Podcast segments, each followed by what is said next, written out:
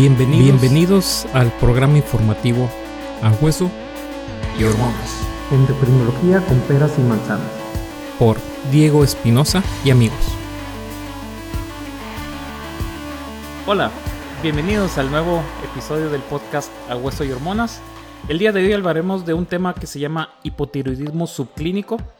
A lo mejor no es tan escuchado como hipotiroidismo e hipertiroidismo, sin embargo es muy común y es una de las causas principales de consulta endocrinología cuando se encuentran alteraciones en, el perfil tiroideo. El día de hoy tenemos invitada de lujo, recién llegada del Congreso Americano de Diabetes y del Congreso del Endocrine Society, la doctora Claudia Lorena Ruiz Padilla. Ella es endocrinóloga en la ciudad de Guadalajara, Jalisco. Ella se encuentra en la Torre Profesional del Carmen, piso 4, consultorio 412 y su número de contacto es el 3323 06 9787. Repito, 3323 06 9787. Hola Claudia, ¿cómo estás? Hola Diego, ¿cómo estás? Muchísimas gracias por la invitación. No, gracias a ti por aceptar esta entrevista después de haber llegado de dos congresos internacionales. Por allá andábamos, por allá andábamos. ¿Qué te parecieron? Pues muy, pues no me gustaba de que fuera en línea, pero pues tenemos que adaptarnos. Entonces imaginamos que andábamos allá actualizándonos. Aprendiendo en tiempos de COVID. Así es, pero bueno, hay que adaptarnos y, mientras todo sea para estar seguros, adelante. Bueno, eh, vamos a empezar, Claudia. Son unas preguntitas. Eh, si tú quieres agregar otra al final, simplemente lo hacemos, no hay ningún problema.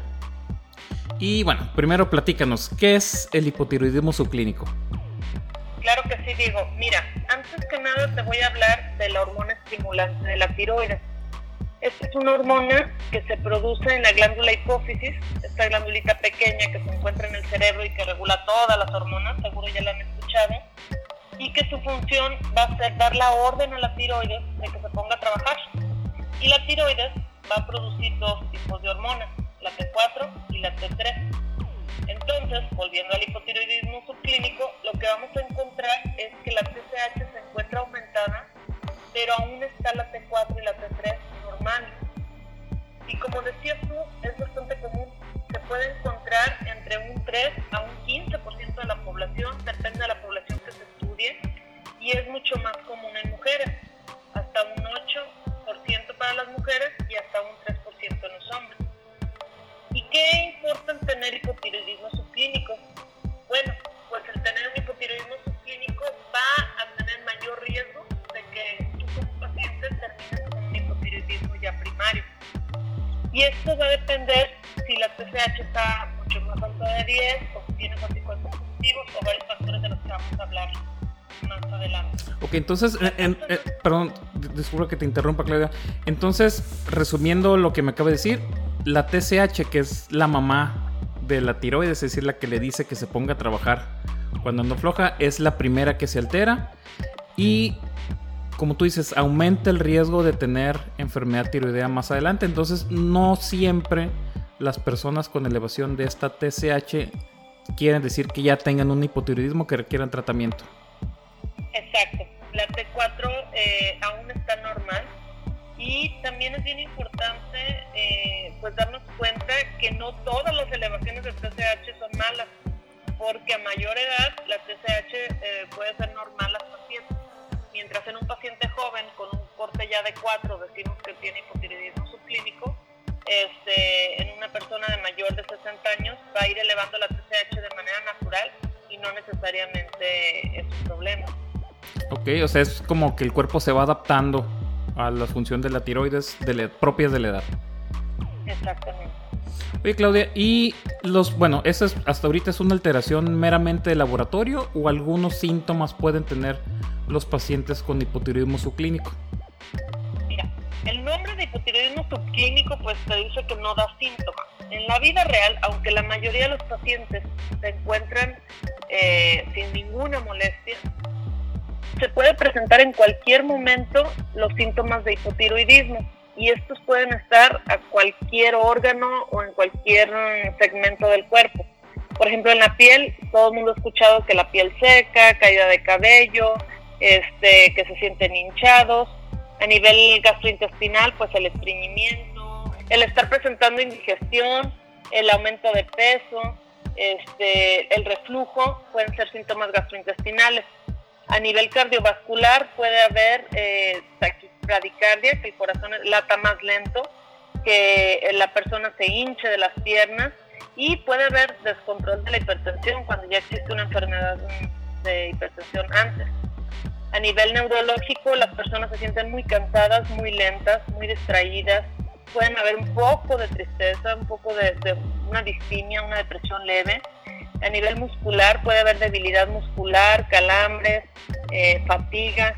Y a nivel reproductivo, que es muy importante, yo creo que es una causa bastante frecuente, no sé si es tu caso, de consulta, donde va a dar eh, periodos irregulares o va a haber disminución del apetito sexual, inclusive eh, problemas de fertilidad, que es como que un dato donde frecuentemente encontramos eh, subclínico porque lo buscamos en parejas que no han, no han podido concebir y bueno, dentro de otros tipos de exámenes tenemos que hacer examen de la tiroides y evaluar que esté funcionando adecuadamente. Ok, entonces, aunque la palabra subclínico nos hubiera, o, o del libro, en teoría no tendrían síntomas, algunos pacientes sí tienen síntomas y son los mismos, quizá de menor intensidad que en el hipotiroidismo, pudiéramos decir. Exactamente. Y, se puede presentar cualquier síntoma, no necesariamente tienen que presentar todos. No todos, ajá, sí, sí, de acuerdo. ¿Y, cómo se trata o cómo se determina si alguien requiere tratamiento, Claudia? Claro que sí. Mira, esto sigue siendo un tema de congreso ahorita que, que salió a colación los congresos virtuales. Sigue siendo un tema de congreso. ¿Por qué? Porque anteriormente no se trataba hasta que el paciente ya tenía casi casi el hipotiroidismo franco. Hoy en día salieron algunos estudios que demuestran mayor riesgo cardiovascular y pues motivan a tratar. Entonces nos ha hecho que la Asociación Americana de Tiroides, la Asociación de Endocrinólogos Clínicos y algunas otras asociaciones se pongan a dictaminar en qué pacientes sí y en qué pacientes no hay que tratar.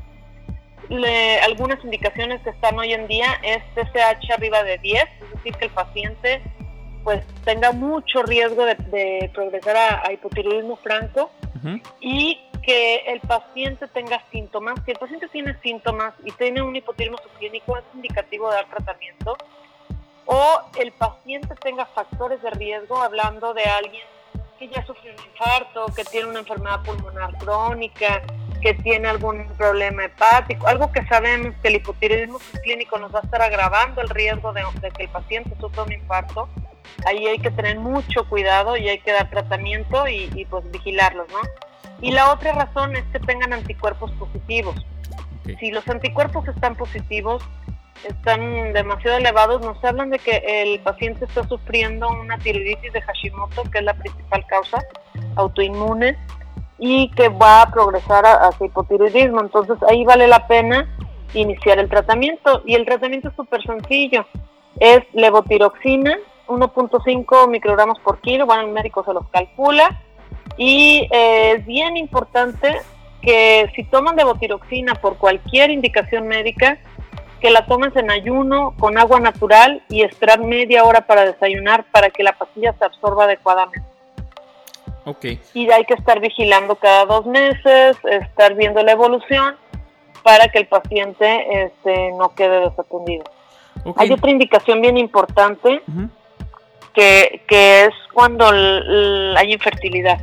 Si, si, la pareja tiene infertilidad y se encuentra hipotiroidismo subclínico, bueno, pues es una razón para tratar. De hecho, sí, de hecho, una de las cosas que te iba a preguntar era si en caso de estas personas o estas mujeres que estén buscando fertilidad, si se requiere hacer algo antes del embarazo o durante o después del embarazo. ¿Qué es lo que se necesita que hacer en este caso específico? Mira, eh, el tener hipotiroidismo subclínico da mayor riesgo de infertilidad y de abortos. ¿Por qué? Porque el bebé en las primeras 12 semanas de formación este, va a ir eh, formando, perdón por el pleonasmo, su cuerpo este, a partir de hormona tiroidea. Entonces el bebé se va formando y necesitamos que la persona tenga suficiente hormona. Entonces, si en ocasiones está elevando la TSH, quiere decir que hay momentos en que la mujer no está teniendo suficiente hormona. Aquí hay que asegurar el aporte para lograr el embarazo y hay que tener TSH metas muy específicas, menores de 2.5, estarlas vigilando. Y al lograrse el embarazo, tenemos que verla cada mes los primeros tres meses del embarazo y ya posteriormente podemos ampliar la cita a cada ocho semanas, pero sí estar vigilando estos pacientes. Ok, o sea, sí es bien importante que estas personas, inclusive con hipotiroidismo subclínico, tengan un seguimiento estrecho por parte de su médico durante el embarazo también. O sea, no nada más para lograr la, eh, fertilidad o, para lograr el embarazo. Exacto. Y ahorita que me preguntabas de poblaciones especiales, recordaba, eh, los pacientes mayores de edad también presentan síntomas bien atípicos, Diego. Sí, ok, sí, sí, eh, los síntomas no son tan extensos. Perdón, no te escuché. Ah, que, que sí es muy común en personas mayores que no, no tengan algún síntoma, simplemente se les va el apetito o o duermen un poquito más, pero son personas que a lo mejor ya dormían más y a veces es difícil darse cuenta. Exacto. En los adultos mayores, cuando ven que empeora algo o que incluso empiezan con datos de demencia o algo atípico y como dijiste tú, dejaron de comer y dicen, pues es que está grande, es que la edad, y no, eh, a veces lo que tiene el paciente es un hipotiroidismo subclínico y pues hay que iniciar tratamiento porque claro que les cambia la vida y, y mejora mucho su calidad de vida. Entonces, resumiendo en un dato, tomando una frase, una frase tuya súper importante, las indicaciones de tratamiento, aparte de, bueno, las sospechas por exámenes de laboratorio, pero personas que en ese momento tengan algún riesgo de dejarlo sin tratamiento o que haya algo que nos dice que esto va a progresar, como el caso de los anticuerpos, sería considerar el tratamiento. Exacto o que esté presentando síntomas eh, que estén ya afectando. Ok, pues muy bien, Claudia. ¿Algo más que quieras agregar? Nada más, Diego. Decirles que no es necesario estarse vigilando la, la tiroides todo el mundo, ni estarse haciendo exámenes cada año, solamente que tengan factores de riesgo como familiares con problemas tiroideos o que estén presentando síntomas o que hayan tenido alguna alteración autoinmune que nos pudiera hacer sospechar en un problema Y ese es un dato súper importante, por supuesto. Así es. Muy bien. Pues muchas gracias, Claudia. Pues qué gusto saludarte, al menos por llamada. Eh, pues ya que no pudimos ir a, a, cenar una pizza en Chicago, hombre. Sí, caray, bueno, ya vendrán mejores tiempos. Pero lo importante es que estés bien y gusto saludarte. Espero que estén todos bien allá, tu familia. Te mando un, gran abrazo. Y pues bueno, es la doctora Claudia Lorena Ruiz Padilla, invitada de lujo, endocrinóloga en la ciudad de Guadalajara, Jalisco. Repito sus datos de contacto, ella se encuentra en la Torre Profesional del Carmen, piso 4, consultorio 412. Y su teléfono de consultorio es el 33 2306 9787. Repito, 3323 069787. Sus datos estarán al final del texto que acompaña al audio. Pues muchas gracias. gracias por la invitación. gracias. Y no va a ser la última vez, ¿eh? Muchas gracias. Gracias. A la orden. Hasta luego. Bye bye. Bye.